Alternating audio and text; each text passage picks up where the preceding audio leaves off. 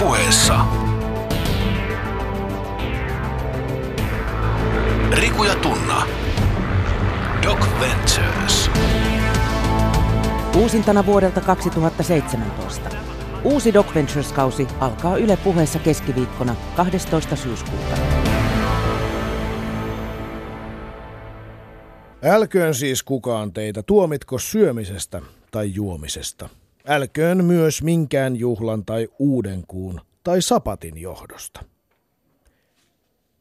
Mutta sellaista syntiuhria, jonka verta viedään pyhäkkötelttaan sovituksen toimittamiseksi, ei saa syödä, vaan se on poltettava tulessa.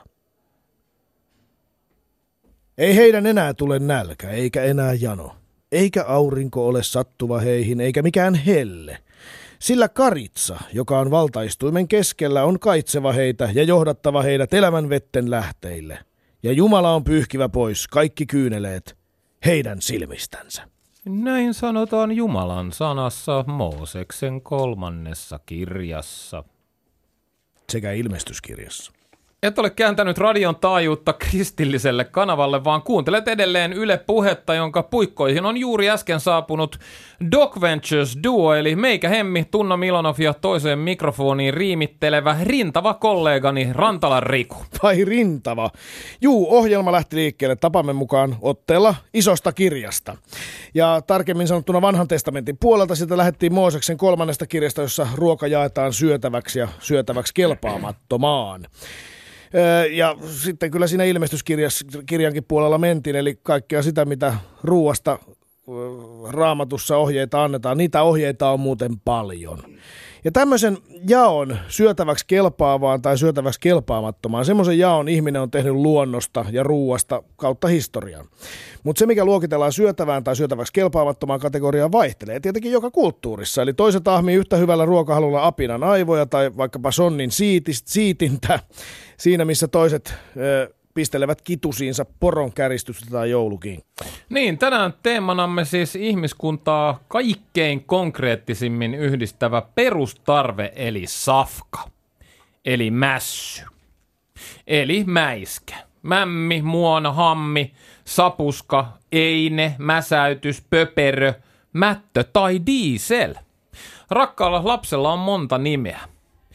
Eilen me katsottiin paljon keskustelua herättänyt dokumenttielokuva Food Evolution, joka käsitteli geenimanipuloitua ruokaa ja siitä käytävää aggressiivista debattia.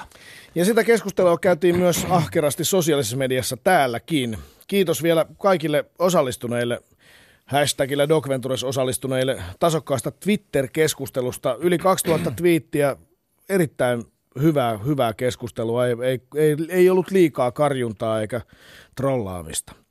Ja erityiskiitos lähtee täältä tietenkin Leffaklitsun mahtaville asiantuntijoille. Meillä oli siellä eilen Ruokamysteerit-kirjan toinen kirjoittaja Mari Koistinen, joka on kuluttajaekonomisti ja tietokirjailija. Ja sitten meillä on kestävän kehityksen ja kulutuksen dosentti Markus Vinnari, tutkijatohtori sekä myöskin VTTn teollisen biotekniikan tutkija Lauri Reuter.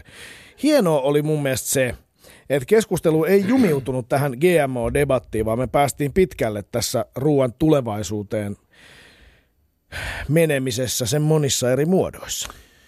Niin, oli kyllä todella hienoa, mutta samaan aikaan erittäin haastavaa saada ravistella omaa kuplaansa ja kyseenalaistaa sitä, mitä geneettisesti muunnellusta ruoasta todella tietää, vaikka siitä on ollut aina vankka ei-mielipide.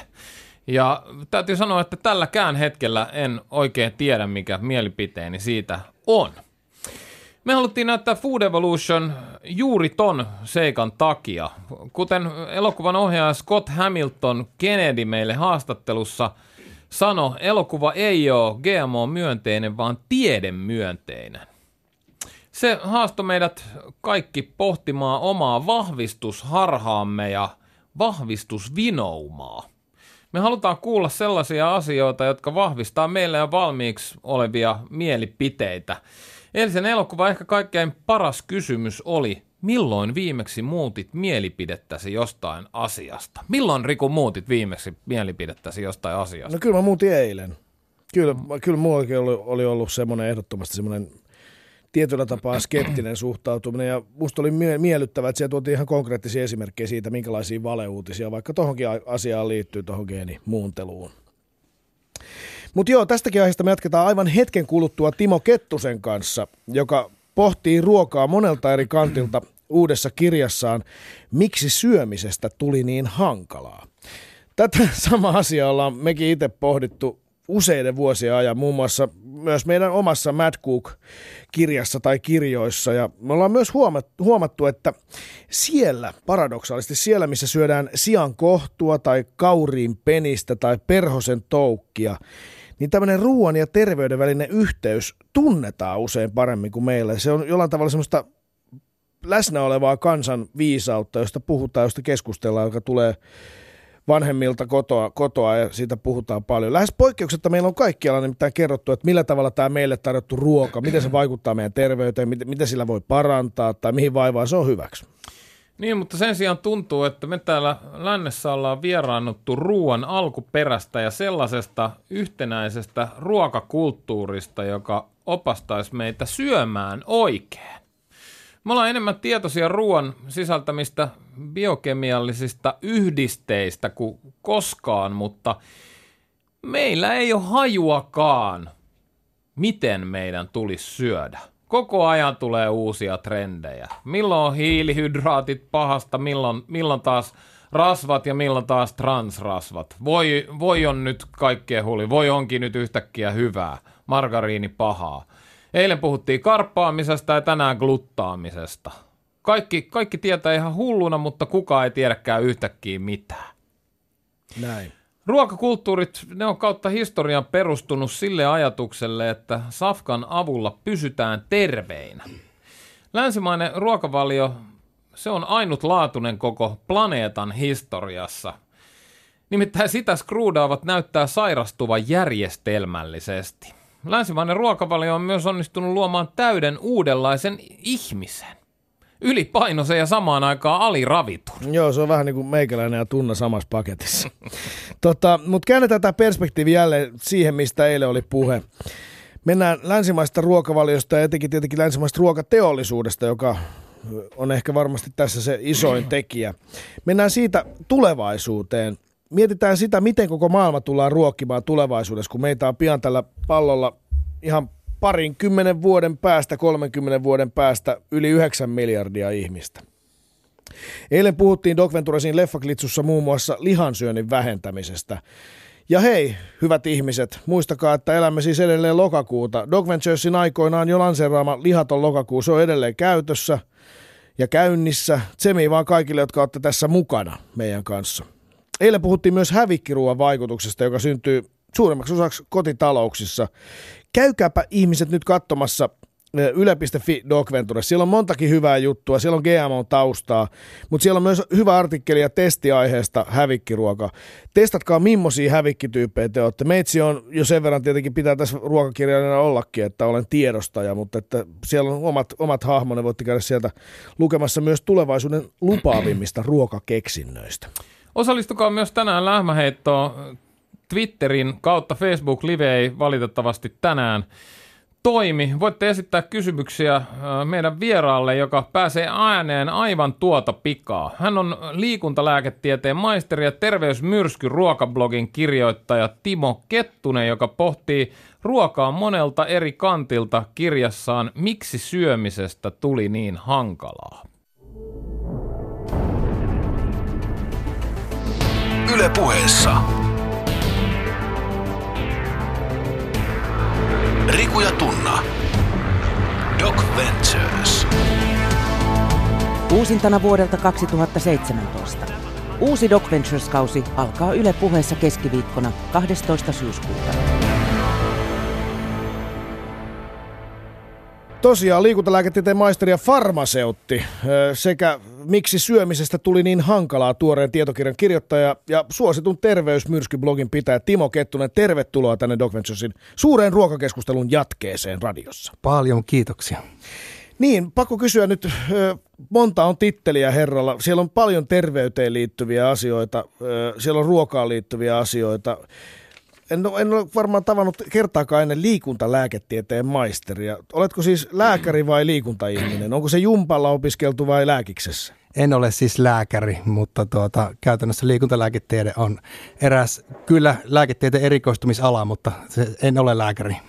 Joo, mutta farmaseutti olet, eli tropit ovat tuttuja. Kyllä, ja mä ajattelin, että kato heitetään ne tittelit heti kärkeen niin kuin tiedoksi, niin pääsevät huutelemaan professorimafiasta ja korruptiosta sitten, koska sitä tulee kuitenkin. Niin, niin, se on aina selvää. Tota, äh, mutta tässä on selvästi sulla on, sä oot tosi paljon tehnyt töitä ton, tämän, tämän asian eteen. Olet kirjoittanut kirjaa, olet hankkinut opintoja varsin vaativilla aloilla. Mikä sut sai tämän ruoan ja terveyden äärelle alun pitäen? Siis ihan yksinkertaisesti se, että oma pakki ei toimi. Siis omakohtainen kokemus. Ja totta kai siis mä olen tehnyt paljon valmennushommia ja, ja tuota, auttanut ihmisiä niin siellä esimerkiksi apteekissa kuin face to face ja niin poispäin. Niin mä olen siis huomannut sen, että ruoka on oikeasti sellainen, mistä jengi on aivan kujalla koko ajan. Ja, ja se aiheuttaa ihan koko ajan jonkinnäköistä niin kuin valitusta ja säätöä, joten se on ihan yksinkertaisesti se syy. Eli, eli allekirjoita tämän, mitä tuossa äsken sanottiin, että me ei tiedetä, vaikka me tavallaan tiedetään hirveästi ruoasta, niin me ei tiedetä sitä enää mitään. No joo, kyllä. Tota, eh, ruokakeskustelua olet seurannut tiiviisti ja tämä sun uusi kirjasi, miksi syömisestä tuli niin hankalaa, niin ottaa paljon kantaa myös tähän ruokakeskusteluun. Niin mitkä sun mielestä on kolme isointa ongelmaa suomalaisessa ruokakeskustelussa? Timo Kettunen. No ensimmäinen ongelma on se, että me ei ymmärretä toisia. Eli siis käytännössä niin kun me, me puhutaan esimerkiksi paleosta ja me puhutaan karppaamisesta, me puhutaan erilaisista asioista, mutta me ei oikeasti tiedetä, mitä ne tarkoittaa. Että nehän on semmoisia niin sateenvarjotermejä, jotka voi tarkoittaa mitä tahansa. Et toinen sanoo, että mä karppaan, niin se voi tarkoittaa mitä tahansa, sitten vedetään pekoneja ja kermaa tai sitten ei vedetä väliltä. Et se on, se, on niin se ongelma. Ja, ja, ja toinen ongelma on se, että meillä ei ole yhteistä kieltä. Eli kun me puhutaan esimerkiksi siitä, että no mä söin muutaman kasviksen, niin se voi tarkoittaa niin mitä tahansa kolmen porkkana ja kahden kilon välillä. Että me ei niin kuin yksinkertaisesti puhuta samoista asioista ja meillä tulee hirveästi niin ongelmia yhteisymmärryksen suhteen. Totta kai siihen vaikuttaa myös se, että iso osa keskustelusta tapahtuu netissä, siis osittain myös nimettömänä, jolloin käytännössä niin kuin vielä hämärtyy asiat entisestään. Sitten se, mikä täällä oikeasti meillä on yksi ongelma länsimässä, että meillä on liikaa mahdollisuuksia valita – on tutkittu esimerkiksi lapsia, että mitä enemmän niillä on leluja, niistä onnettomampia ne ovat, koska ne eivät tiedä, millä pitäisi leikkiä ja sitten niin oikeasti ne tulee se omistamisen halu tai niin poispäin. Kun menet tuonne ruokakauppaan, niin ethän sä voi oikeasti va- valittaa, että sieltä puuttuu jotain. Jos sieltä puuttuu se just se sun yksi niin kuin Itä-Jakartan pyllyturtles uuten, niin eihän se niin kuin käytännössä niin, niin kuin, niin kuin sun, sun elämää sammuta siihen paikkaan. No harvemmin jo se Itä-Jakartan pyllyturtlesin uute on sammuttanut elämää, vaikka juuri sitä kyllä kaipasin viimeksi Käpylän mustassa pekassa. no, tota... Kyllä tämä sama, joo, ja tämä sama asia me ollaan kyllä, kyllä huomattu, että tota, että tuolla maailmalla ihmiset tuntuu tietävän todella paljon, miten ruoka vaikuttaa kroppaan ihan vauvasta vaariin. Ja täällä on tunnuttu vieraantuvan siitä totaalisesti, vaikka ihmiset tietääkin, miten tietyllä tavalla tietyt ruoka-aineet vaikuttaa kehoon, mutta tämmöistä kokonaisuutta ei sitten kuitenkaan hahmoteta. Tämän viikon Doc Ventures-leffa oli Food Evolution, joka siis käsitteli ruoan geenimuuntelua ja joka herätti jo monta päivää aiemmin hyvinkin tunteikasta keskustelua tuolla tota internetissä. Ja mä luen tässä muutaman äh, twiitin. Vili Räsänen pohti siellä – en voi välttyä ajattelemasta, että tässä on nyt joku Doc Ventures propagandakälli meneillään. GM-tekniikan puolesta puhutaan erittäin tieteellisen kuuloisesti, mutta vastustajia leimataan tunnevoittoisella argumentaatiolla. Onko illan ep- opetus medialukutaidossa vai kannattaisiko minun hakeutua vainoharhojen takia ammattiavun piiriin? Hauska twiitti, hieno. Kyllä. Marvin Torres on saanut joltain GMO-ruokafirmalta isot rahat, kun yhtäkkiä GMO on suorastaan terveysruokaa. Antti Laatikainen on Facebookista. Kunniaani tota, on loukattu. Kyllä, tuon häpeä, mä haluan tämän häpeäpaalu twiitin, tämä on niin kova vielä. Mikko Kumpua ja Marvin Torres on kyllä myynyt täysin itsensä. Surullista, kuinka kauas on pojat eksyneet Marvin Torresin ykköskaudelta. Ihan uskomatonta. Häpeä paalu olisi teille oikea paikka. eli, siis, eli, eli siis kyse on siitä, että tässä hieman ravistellaan omaa kuplaa ja, ja snadisti tsekkaillaan omaa vahvistusharhaa, niin yhtäkkiä ollaankin jengipettureita. Tämä on hyvin mielenkiintoista. Tässä on osuttu nyt johonkin todella asian ytimeen. Mutta geenimuutelun vastustajat sanoo että YK on ruokajärjestö FAO oota, äh, myöten on myönnetty fakta, että ruoan riittävyys on epätasaista, epätasaisesta jakelusta eikä viljely kautta jalostustekniikasta kiinni. Lisäksi GMO-viljely kiihdyttää vastustajan mukaan maaperän eroosiota ja heikentää sen tuottavuutta. Myös eettiset kysymykset, patenttioikeudet sekä tietysti iso paha Monsanto-mörkö nousee usein esiin tässä kiihkeässä GM-keskustelussa. Teknologian tutkimuskeskus VTTn tutkija ja biotekniikan tohtori Lauri Roitter auttoi meitä eilisessä lähetyksessä pilkkomaan GMO-keskustelua pienempiin osiin. Käykää hyvät kuuntelijat tsekkaamassa tämä lukuohje Yle Areenasta Doc Venturesin klipeistä. Menemme kuitenkin heti kärkeen kuuntelemaan pätkä eilisestä jälkikeskustelusta. Mutta mennään siihen, että onko se tarpeellista, että saadaan ruokittua ihmisiä tai saadaan maataloudesta kestävämpää, niin kasvin jalostuksella yleisesti on aivan merkittävä rooli siinä. Ja se, että me ollaan pystytty pitää yllä tämmöinen maatalousjärjestelmä tähän asti on, on nojannut vahvasti että me pystytty koko ajan jalostamaan uusia kasveja.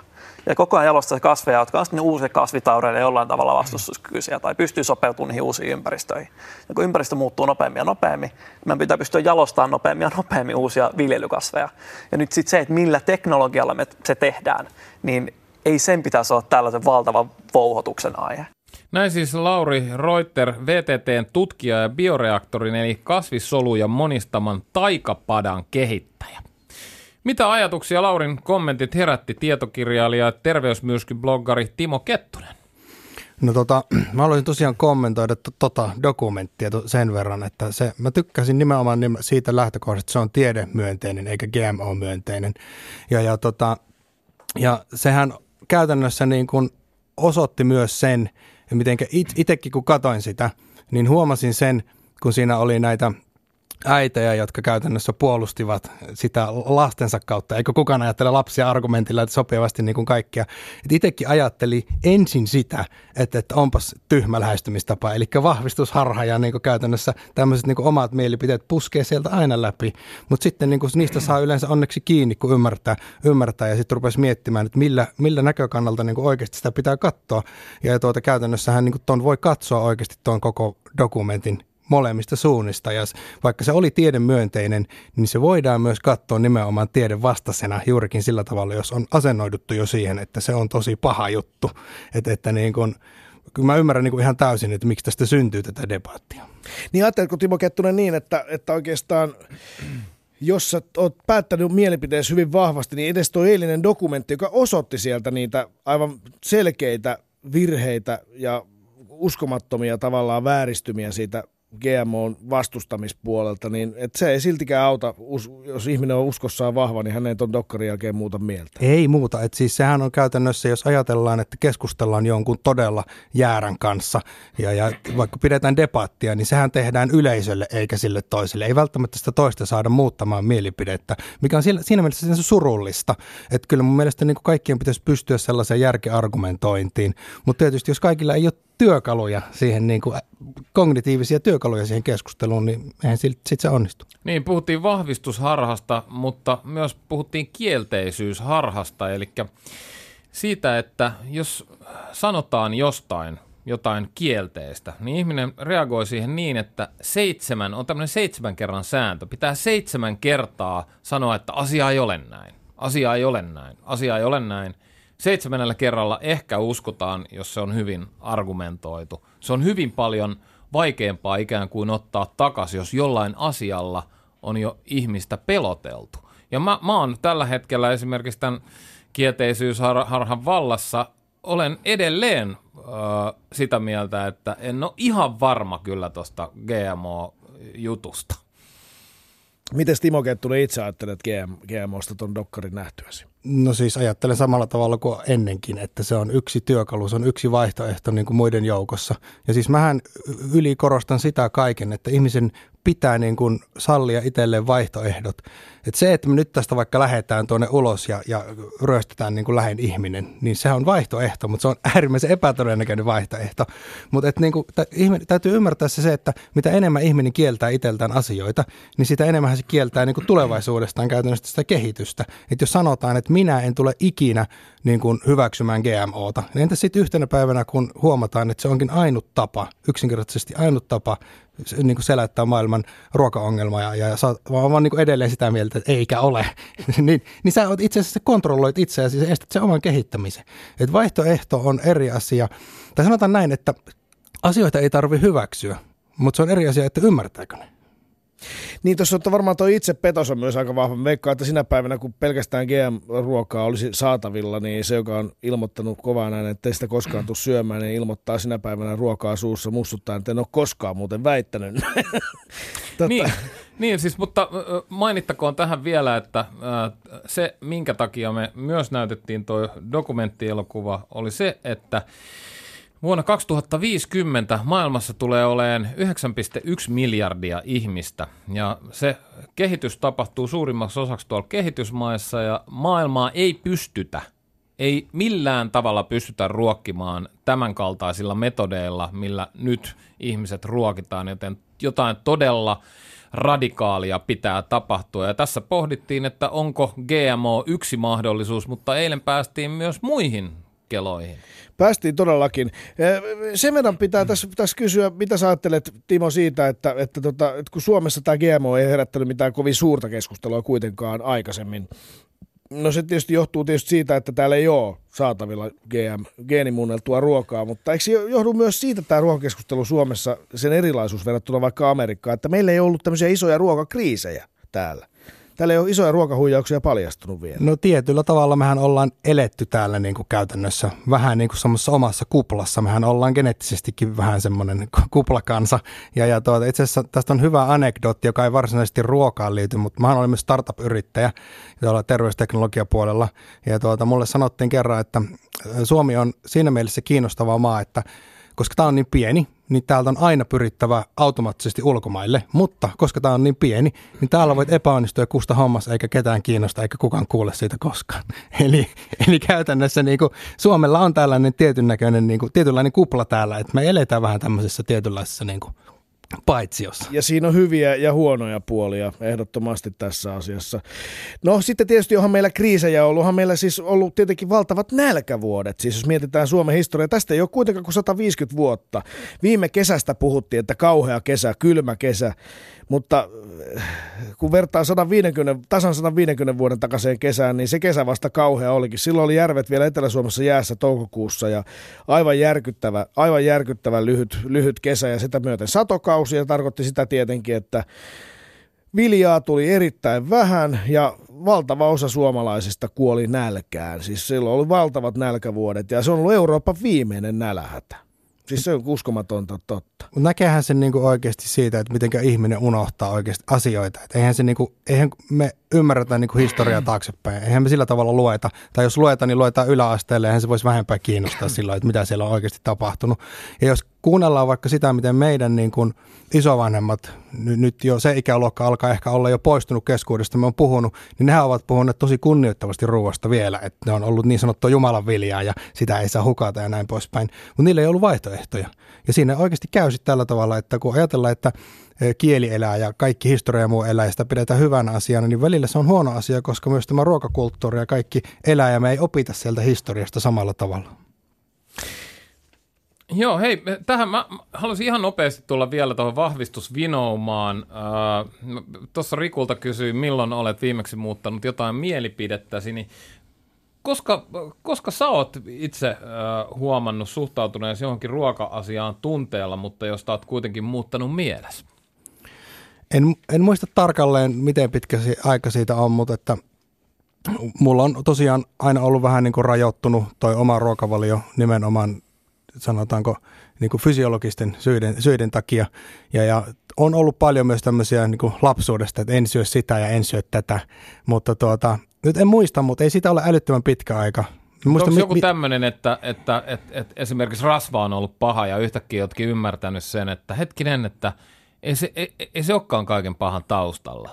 No ei, ei niin kuin tällaisia, koska kuten sanottu, kun mä oon lukenut ja niin kuin opiskellut niin paljon, niin mä käytännössä pystyn nopeasti hahmottamaan, että mistä on kyse. Itse asiassa nyt mä muistan, se liittyy kasvissyöntiin. Mm. Ja, ja mä tota, tota, uh, siitä pitkä aika, kun mä olin, että eihän se tofu ei voi olla hyvää. Ja, ja tota, sitten mä maistoin sitä ja olin silleen, että jumalauta, tavallaan se emmetin niin kuin tiukkaa tavaraa. Ja sen jälkeen mä syön joka päivä tofu.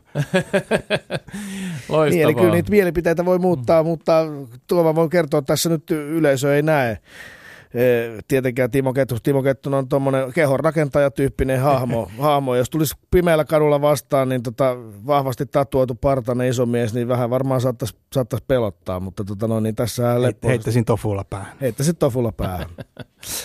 Mä luen täältä muutaman uh, kommentin eiliseltä.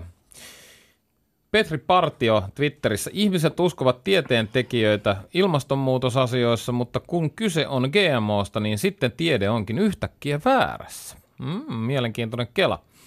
Jenna Päläs. Luonnonmukaisuus hyvin häilyvä käsite, tunnepitoinen ja arvolatautunut. Ovatko esimerkiksi jalostetut tomaatit luonnottomia? Hyvä, hyvää kelaa. On, on, eikö niin? Niin kyllä. Matti J. Hirvonen. Hyvä muistaa, että lanttu on kaalin ja nauriin risteytymästä syntynyt. Kaalilaatikko aiheuttaa toki äh, kaasuvaaran, mutta ei tapa. Tämän, tämän tunnen hyvin, on ollut Rikun kanssa reissaamassa aika monta vuotta. Ja silloin, kun, kaalisopan kourissa. Silloin kun kaalia tai herneitä tai muuta on syöty, niin tota, auta armias. no nimenomaan. Niin, t- t- vielä luen yhden, yhden twiitin täältä Tomi Jurvaselta. Tänään tärkeä aihe Venturesissa on yllättävää ja jopa pelottavaa huomata, miten paljon misinformaatiota pyörii GMOn ympärillä. Ja tällä hetkellä itsekään en tiedä, mitä uskoa. Se tarkoittaa sitä, että pitää ruveta perehtymään hyvin paljon enemmän asiaa ja lukea enemmän kirjoja, hyvät ihmiset, lukekaa. Me ollaan Mad Cookista äh, saakka huomattu, että ruoka herättää tunteita, hyvin vahvoja tunteita. Me ollaan Rikun kanssa myllytetty lukemattomat kerrat kasvissyönnistä ja, ja välillä on valitettavasti Rikun silmätkin joutunut pandamaiseen tilaan tämän asian juu, juu. vuoksi. Ja kasvisruokapäivä sen ehdottaminen kouluihin herätti eeppisiä puheenvuoroja. Ylipäätään ruokavaliosodat tuntuu olevan tuntuu yleisesti olevan arkipäivää. Tälläkin viikolla Doc Venturesin some on kuohunut puolesta ja vastaan kommentteja. Lauri Reuter kertoi Leffaklitsussa meille, miksi kuohuu niin sitä maailma on kauhean monimutkainen niin. paikka, tai äärittömän monimutkainen. Me tarvitaan semmoisia heuristiikkoja, semmoisia nyrkkisääntöjä, joilla me voidaan jäsentää sitä, vähän helpottaa tätä toimintaa täällä. Ja sitten yksi semmoinen, yksi semmoinen nyrkkisääntö on se, että me rakennetaan tämmöinen hyvän ja pahan persoonat, jotka auttaa tekemään päätöksiä, niin kuin lokerot, mihin voidaan laittaa asioita helposti. Ja sitten ruoka, kun se on monimutkainen asia, niin sitä on helppo rakentaa semmoinen, semmoinen pahan persona, Monsanton perkele, ja sitten taas semmoinen luomun, luomun enkeli, hyvät, hyvät asiat kaikki liittyy siihen ja pahat asiat sitten vähän GMOhon. Luojan sitten, luoma. Niin kyllä, nimenomaan. Ja ne ei välttämättä teknisesti liity niihin ollenkaan. Ja sitten jos joku ihminen, jota sä oot arvostanut ja kunnioittanut, mm. niin yhtäkkiä, yhtäkkiä tekeekin jotain, mikä menisi sinne perkele laatikkoon helposti, niin kyllähän se säväyttää heti. Tuntuu pahalta. Näin siis Lauri Reuter, tutkija VTTstä, joka oli Doc Leffaklitsussa vieraana.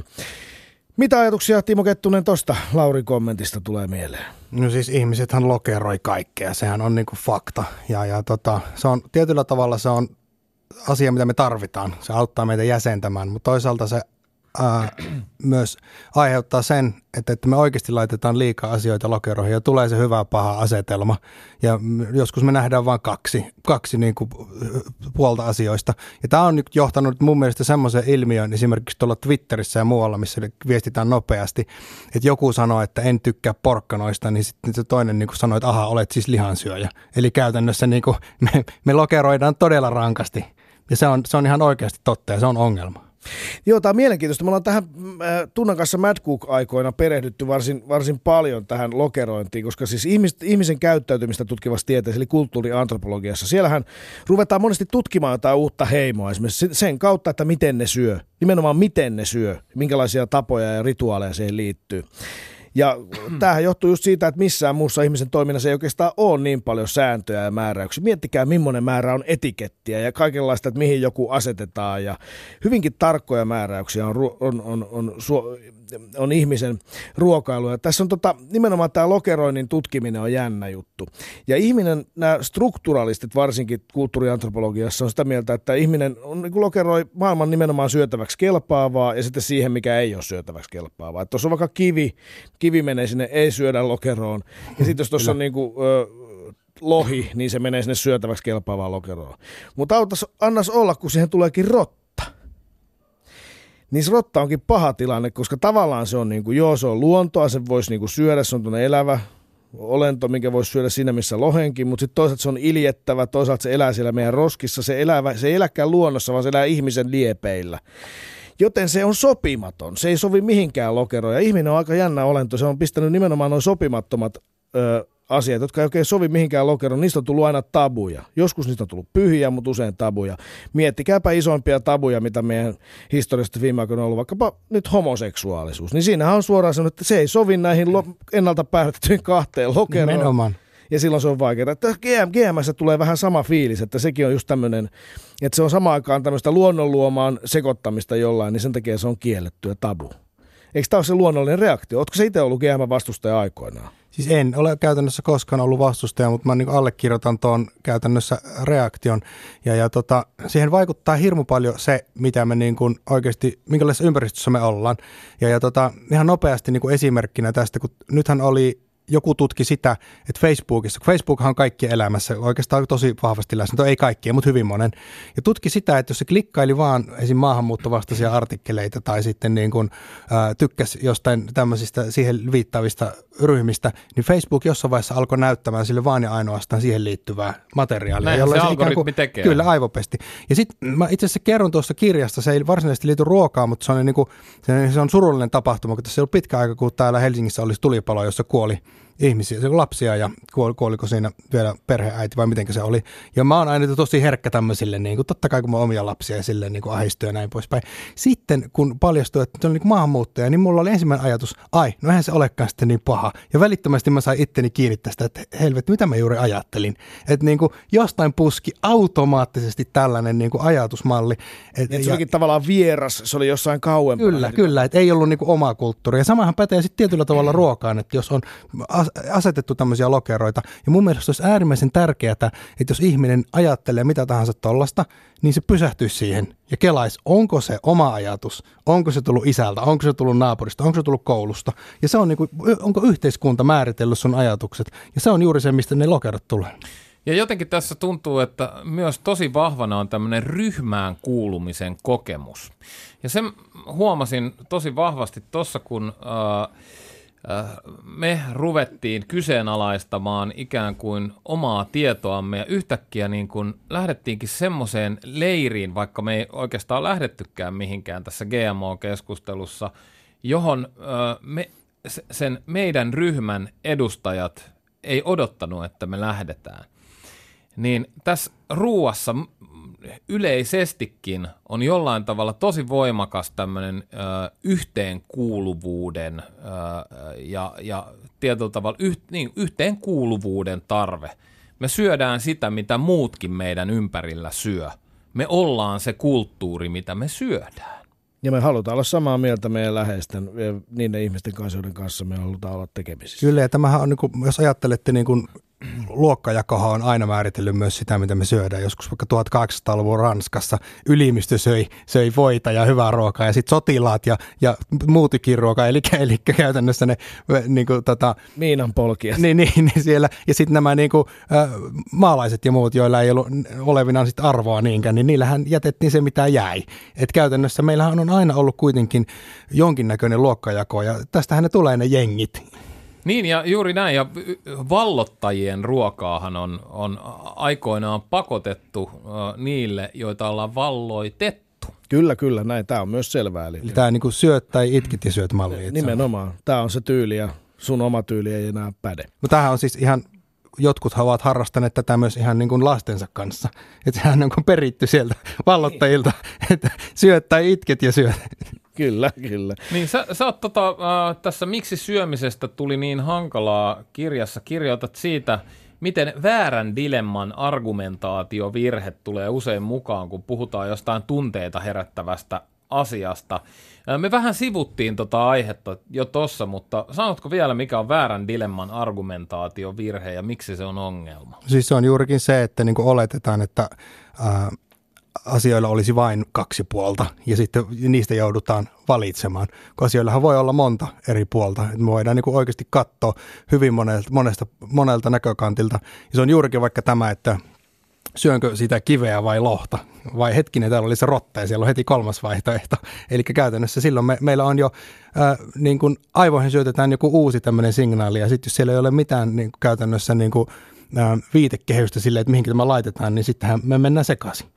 Tämähän, tätähän tapahtuu joka päivä juurikin tälleen kasvissyönti vai lihansyönti. Sitten on äärivegaanit, jotka on silleen, että eivät voi syödä mitään. Ja jos joku muu edes niin kuin koskee lihaa, niin sieltä tulee sitten niin kuin kauhea huuto. Että ei ymmärretä, että jo oikeasti siinä välissä, just vaikka jos vähennetään sitä lihansyöntiä tosi paljon, niin me voidaan tehdä tosi paljon hyvää. Mutta se ei kelpaa. Niin, tai itse asiassa sitä lihansyöntiä ei tarvitse mitenkään hirveästi vähentää, kun vaan ihan vähän – niin on, se on jo ihan järjetön äh, muutos ja muutos parempaan esimerkiksi, jos ajat, ajatellaan tota, ilmastonmuutosta. Ihan ehdottomasti näin, tai tuossa hyvä esimerkki yhdestä ääripäästä on tämä perinteinen, että eikö täällä saa enää formulaa katsoa ja koko lihaakas syödä, että kielletäänkö kaikki.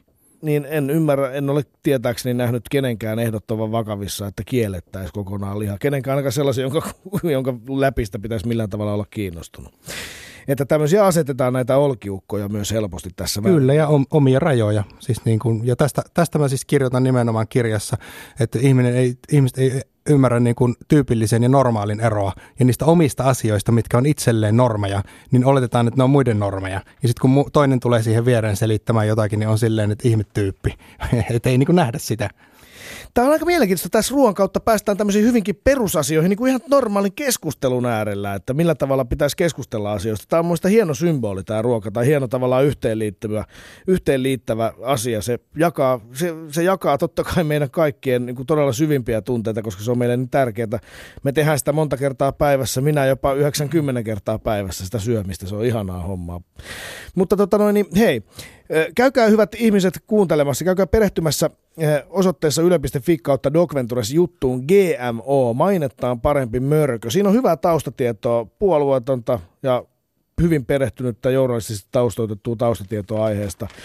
Tunne ja tiede oli tosi vahvasti eilen läsnä ja vastakkainasetutuna myös tässä Doc Venturesin keskustelussa. Yksi leffan twiitatuimpia kohtauksia oli tämä hetki, muistatteko te Tunna ja Timo, eh, missä tota, tämä geenimuunnelun ruoan vastuussa sanoi, että, että minä en luota lääkäreihin, minä en luota tutkijoihin, mutta minä luotan toisiin bloggareihin. Mitä tähän sanoo terveys, terveysmyrsky bloggari Timo Kettunen? Mistä tämä kertoo? Älkää luottako bloggareihin, älkää luottako minuun, älkää luottako kehenkään. Siis tämähän oikeasti, jos lähdet melkein mä heitän nyt ihan niin, kuin niin sanotun hihavakion, eli 99 prosenttia NS-vaihtoehtoteksteistä tai blogeista, kun niissä viitataan toisiin blogeihin, ja niissä viitataan toisiin blogeihin, ja niissä viitataan toisiin blogeihin, niin ne kiertää melkein kehää. Sieltä ei löydy oikeasti sitten niin kuin mitään niin kuin järkevää, järkevää viittausta. Ja, ja blokkarithan on aina juurikin vain ja ainoastaan omasta maailmankuvasta katsovia niin kuin asiaa katsovia ihmisiä. Käytännössä niin kuin olen minäkin. Ja kaikki, mitä niin kuin esimerkiksi minä kirjoitan blogissa tai, tai Facebookissa tai kirjassa, niin saa tulla – kyseenalaistamaan, kunhan sen tekee omalla nimellä ja perustelee. Et mä olen joskus vääntänyt nimettömänä foorumilla ja siellä on mulle perusteltu sitten niin kuin nimimerkki joku superkarppa ja kertoi, miksi hän karppaa, koska hänen kissansakin tekee näin. Ja siinä vaiheessa mä totesin, että nyt ollaan sellaisella maailmantasolla, että minulla ei ole enää argumentoitavaa tähän. Sulle on annettavaa siihen keskusteluun. Sä oot käyttänyt myös termiä bro science. Mitä tämä bro science on? Velitiede. Kyllä, eli sehän on juurikin tätä, tätä tota, kun mennään kuntosalille, siellähän se saa, saa nimensä tämä Bro Science, ja, ja tuota, mennään kuntosalille ja treenataan siellä ehkä jopa kymmenen vuotta ja todetaan, että nyt kasvo lihakset ja kai sitten sen jälkeen yleistetään oma kokemus koskemaan kaikkia. Ja sitten ruvetaan valmentajaksi ja, ja pistetään kaikille samanlainen homma. Ja kyseenalaistetaan muun, muun muassa niin kuin tiede ja juurikin näin, että tämä toimii mulla, sen täytyy toimia kaikilla. Ja sillä voi olla juurikin ihan niin kuin utopistisia juttuja, että vedetään 20 grammaa suolaa päivässä, padarit saattaa tehdä niin oikeasti. Ihan oikeasti. Kyllä, kyllä. Ja pari, parikymmentä grammaa suolaa päivässä ja sitten kun se toimii itselle ja lihakset on pumpissa, niin silloin se täytyy toimia muille ja that's it. Rikulle toimii ainakin 20 grammaa suolaa päivässä. Hyvät joo, ihmiset, ette tiedä kuinka paljon Riku Rantala syö suolaa. Se on käsittämättömät määrät, mutta mä oon jotenkin ajatellut tämän homman niin, että sä hikoilet niin paljon, että sä menetät sitä suolaa jatkuvasti jotenkin käsittämättömiä määriä. Mä halusin päästä johonkin koekaniiniksi tässä asiassa, koska mä, mua vähän jännittää. Mun tekee mieli suolaa ihan saatanasti joka päivä. Se on käsittämätöntä. Osaatko sanoa, Timo, mistä se johtuu? Siis et tekee mieli... Rikun suolan himo. Niin. Järjetön suolainen himo. No, eiköhän se kerro jostain elimistä epätasapainosta. Niin, ehkä, onko se, voiko, voiko se olla intuitiivisesti ihan oikea? Niin, no, mä tiedän, mutta sullahan on nyt sit kaksi vaihtoehtoa, että luet blogeja tai menet lääkäriin. Niin. Mutta tähän, täh, tähän kertoo myös siitä todella paljon, että me ollaan kaikki y- vahvasti yksilöllisiä ja, ja ruokatottum, se, että mitä me syödään, on meidän keho, kehotyypistä kiinni, mitä meidän kannattaisi syödä. Esimerkiksi intialaisessa ajurvedisessa lääketieteessä hän on jaoteltu kehotyypit, kuten on myös kiinalaisessa ennaltaehkäisevässä lääketieteessä. Oletko tutustunut näihin? No itse asiassa olen ja mä olen vähän itse asiassa tietyllä tavalla kaikennäköistä tämmöistä tyypittelyä vastaan. Ja, Minkä ja, vuoksi? No juuri sen takia, että ihmistä, me kaikki samanlaisia. ihmistä ei voi laittaa sillä tavalla lokeroihin. Ja, ja mä vaan ymmärrän, Voihan, eihän me olla kaikki samanlaisia. ei me olla, mutta siis se, että missä sä laitat sen rajan. Ajattelet vaikka, vaikka niin luonnollinen, termi luonnollinen. Missä se on se kulminaatiopiste sillä luonnollisuudella? Onko se siinä, kun keksittiin tuli vai onko se siinä, kun joku meni luolaan vai onko se siinä, kun joku meni luolaan naisen kanssa vai, vai niin kuin, kun kehitettiin margariini vai missä? Kun ihmiskunnan historiassa on tapahtunut niin paljon erilaisia asioita, että, että miksi me olisimme niin kuin aina olleet myöskään sit kehotyypiltä samanlaisia. Eikö, eikö just erilaisia, että olemme erilaisia? Eikö, eikö erilaisia, anteeksi, Niin. tarkoitan siis sitä, että miksi ne olisivat pysyneet ne kehotyypit.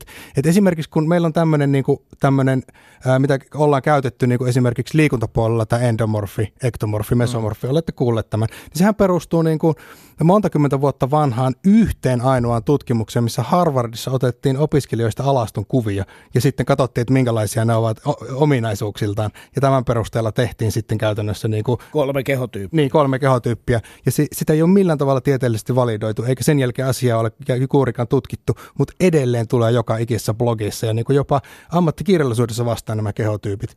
Ja se on, että jos, jos me olisimme kuitenkin, kun ensiksi käytetään argumenttina sitä, että me ollaan muututtu tässä, koska 50 vuotta on tapahtunut niin nopeasti, että me ollaan muututtu ja elimistö ei ole pysynyt perässä, niin miksi ne sitten yhtäkkiä kuitenkin ne kehotyyppiluokitukset sieltä niin kuin vuosistojen takaa kuitenkin pätisivät? Eli tässä ei ole niin kuin käytännössä logiikkaa.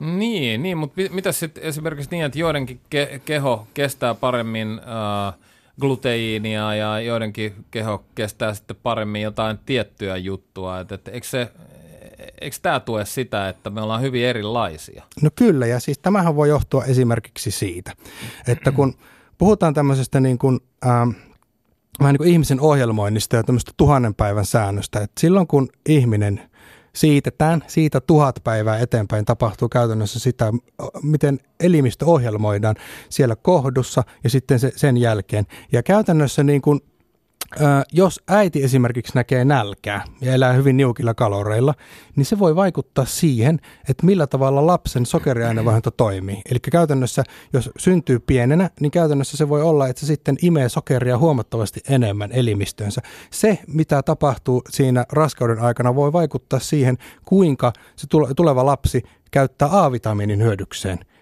aikuisena. Ja sen takia on niin kuin mahdotonta sanoa juurikin sitä, että, että niin kuin mikä vaikuttaa aidosti mihinkä ja ollaanko me siinä mielessä erilaisia vai ei. Tämä on mielenkiintoista. Nyt jos ajatellaan tulevaisuutta, on jutellut biohakkereiden kanssa ja, ja, tota, ja itse asiassa heistä in, intoutuneena tein äh, geenitestin, DNA-testin, äh, joita voi äh, n- nyt sitten syöttää erilaisille saiteille – jotka kertoo, että äh, tietyllä tavalla millainen geneettinen kehotyyppi äh, sulla on.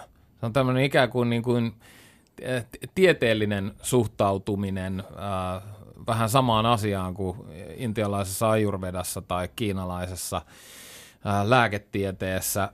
Jään hyvin innolla odottamaan, että mitä tuleman pitää. Mä en ole nimittäin vielä, se on tullut mulle, mutta mä en ole avannut sitä, koska muutama lääkäri on sanonut mulle, että Oletko ihan varma, että kannattaa avata, että siellä näkyy sitten kaikki tämmöiset perinnölliset sairaudet, kuten Alzheimer, Alzheimer ja muu myös, että, että pohdin nyt vakavasti, että haluatko tietää, että onko tämmöisiä perinnöllisiä, mutta mä luulen, että mä avaan sen.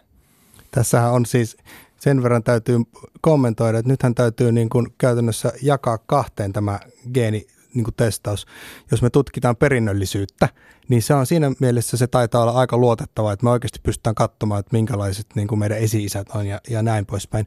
Mutta jos me tutkitaan sitten tätä, että minkälaisia me ollaan liikkujina, että ollaanko me niin kuin kestävyysominaisuuksilta hyviä vai voimaominaisuuksilta ja, ja kuinka me metaboloidaan tiettyä ruokaa ja näin poispäin, niin käytännössä siinä on vielä epätarkkuuksia, koska me ei ymmärretä täysin sitä, että mitkä kaikki geenit vaikuttaa toisiinsa. Me voidaan katsoa kyllä, että yksi geeni aktivoituu, mutta käytännössä jos me syödään leipää, niin riippuen siitä, että onko se ruisleipä vai vehnäleipä, niin siellä saattaa aktivoitua niin kuin 20-100 geeniä ja inaktivoitua sama määrä. Ja me ei millään tiedetä, että miten se kokonaisuus sit käytännössä toimii. Kuka tietää? Tämä on, Ovatko tämä on ravintogurut oikeassa? Ravintogurut tietävät.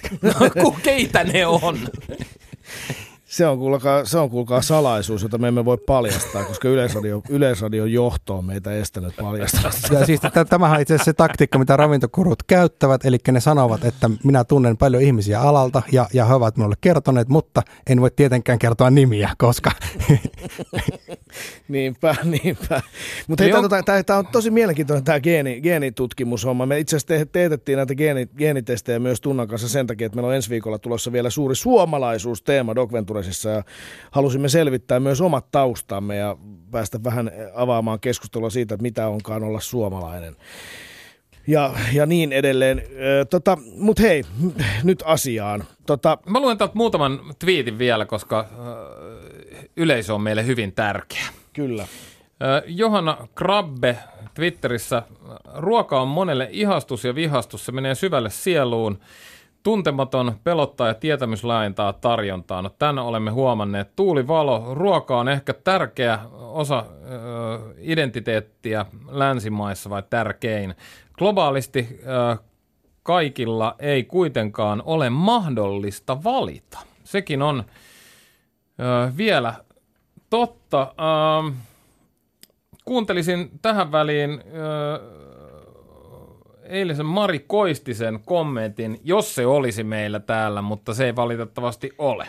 Ai se ei ole tupsahtanut sinne, no ei se mitään. Mari sanoi, Mari sanoi siis, Mari Koistinen oli meillä eilen vieraana, kuluttajaekonomisti ja ruokamysteerit-kirjan toinen kirjoittaja.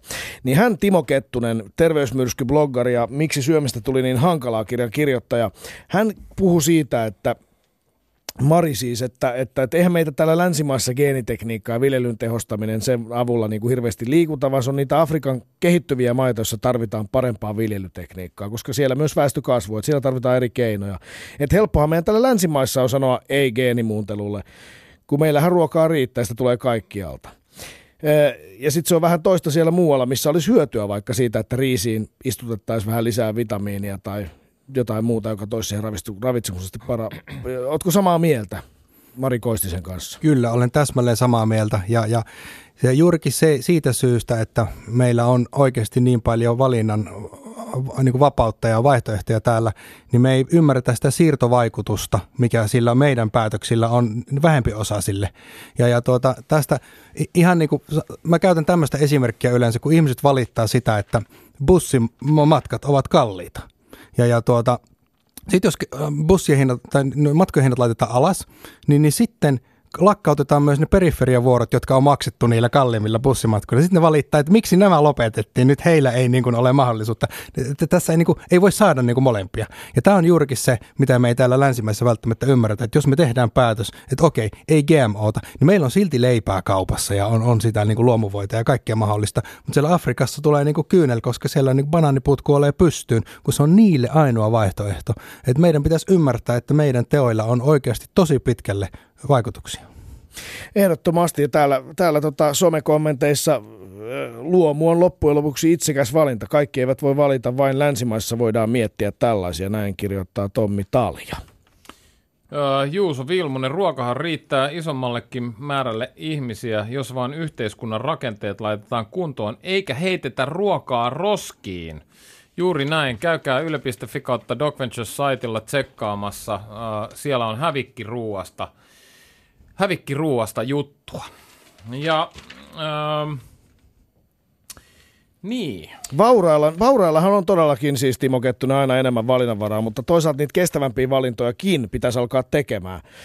Ja todella isoissa määrin. Siihen ei, siihen ei riitä enää, että vain, vain joku yläluokka niitä tekee, vaan niitä pitäisi tehdä kaikissa, etenkin kaikissa vauraissa maissa, mutta kyllä koko, kaikki koko maailmassa. Kaikki tietää, että lihansyönnin vähentäminen ratkaisisi ison osan maailman ruoka- ja ympäristöhuolista.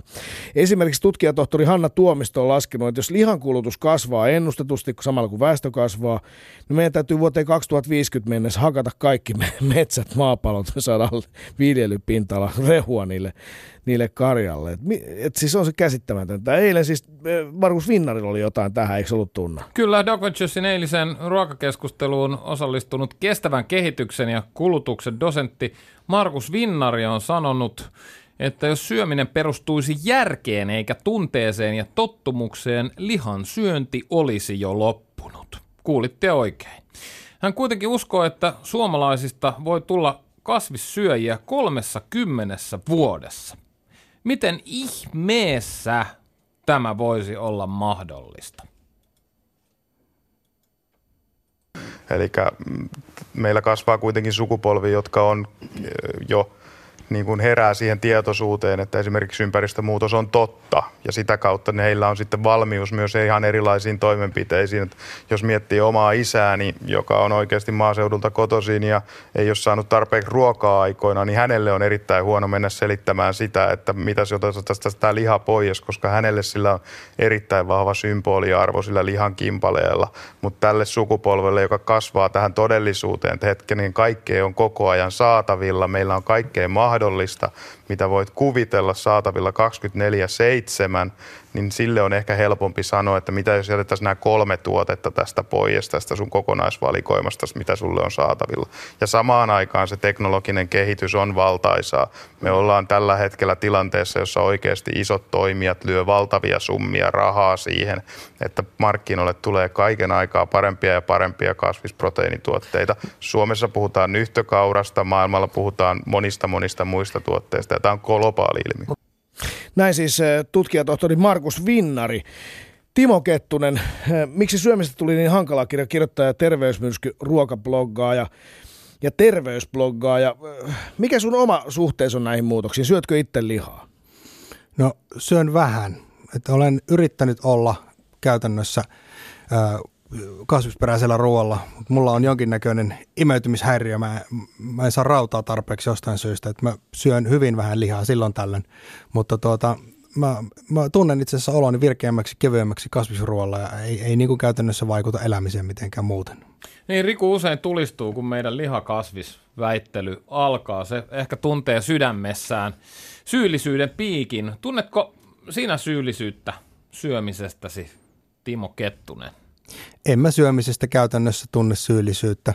Jos jostain, jostain tunnen syyllisyyttä, niin tässä taas yhtenä päivänä istuin sohvalla ja totesin, että hitsi kun on taas rahat lopussa, asun omakotitalossa ja katon uutisista, kun Jemenin lapsilla ei ole edes vettä. Että, että, että niin kuin, ei tässä on pienet nämä ongelmat loppujen lopuksi täällä päin.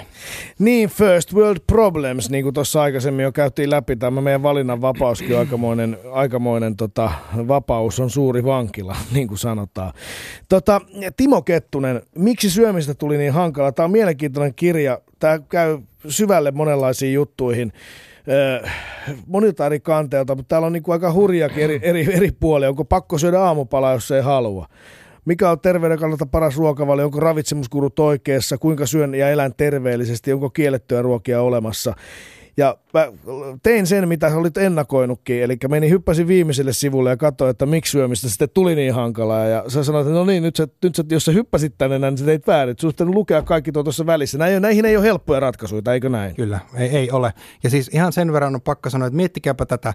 On a- a- arvioitu, että esim. Jenkeissä jopa 70 pinnaa populaatiosta on muutamassa vuodessa jopa ylipainoisia. Meillä käytännössä on kuitenkin, tutkijat ovat arvioineet, että jopa 80 prosenttia terveysongelmista voitaisiin nollata, kun saataisiin ylipaino pois ja, ja, enemmän liikuntaa. Meillä on olemassa työkaluja ratkaisu, se on enää vain preventiivistä terveyspolitiikkaa sen jälkeen. Niin, tämä on kyllä todella mielenkiintoista. Nyt, hyvät ihmiset, tässä oli siis Timo Kettunen. Miksi syömistä tuli niin hankalaa? Hän on liikuntalääketieteen maisteri, hän on farmaseutti ja bloggaa ja, ja ottaa hienosti kantaa erilaisiin, erilaisiin ruokaan liittyviin asioihin. Käykää ihmeessä perehtymässä tähän kirjaan. Me ei ehty käydä läpi ollenkaan niitä kaikkia biohakkeroinnista, karppaamiseen ja gluttaamiseen olevia juttuja, mutta eipä se väliä. Lihaton lokakuu on käynnissä. Vielä, hyvät ihmiset, muistakaa lihaton lokakuu. Lähdetäänkö mukaan uuteen systeemiin? Semmoiseen vähämiittiseen marraskuuhun, mistä Timo Kettunenkin puhuu. Vähennetään Ilman lihaa muuta. huolella. Muistakaa, hyvät ihmiset, niin kuin aikoinaan sanottiin, olkoon ruoka lääkkeen. Yle puheessa. Riku ja Tunna. Doc Ventures. Uusintana vuodelta 2017. Uusi Doc Ventures-kausi alkaa Yle puheessa keskiviikkona 12. syyskuuta.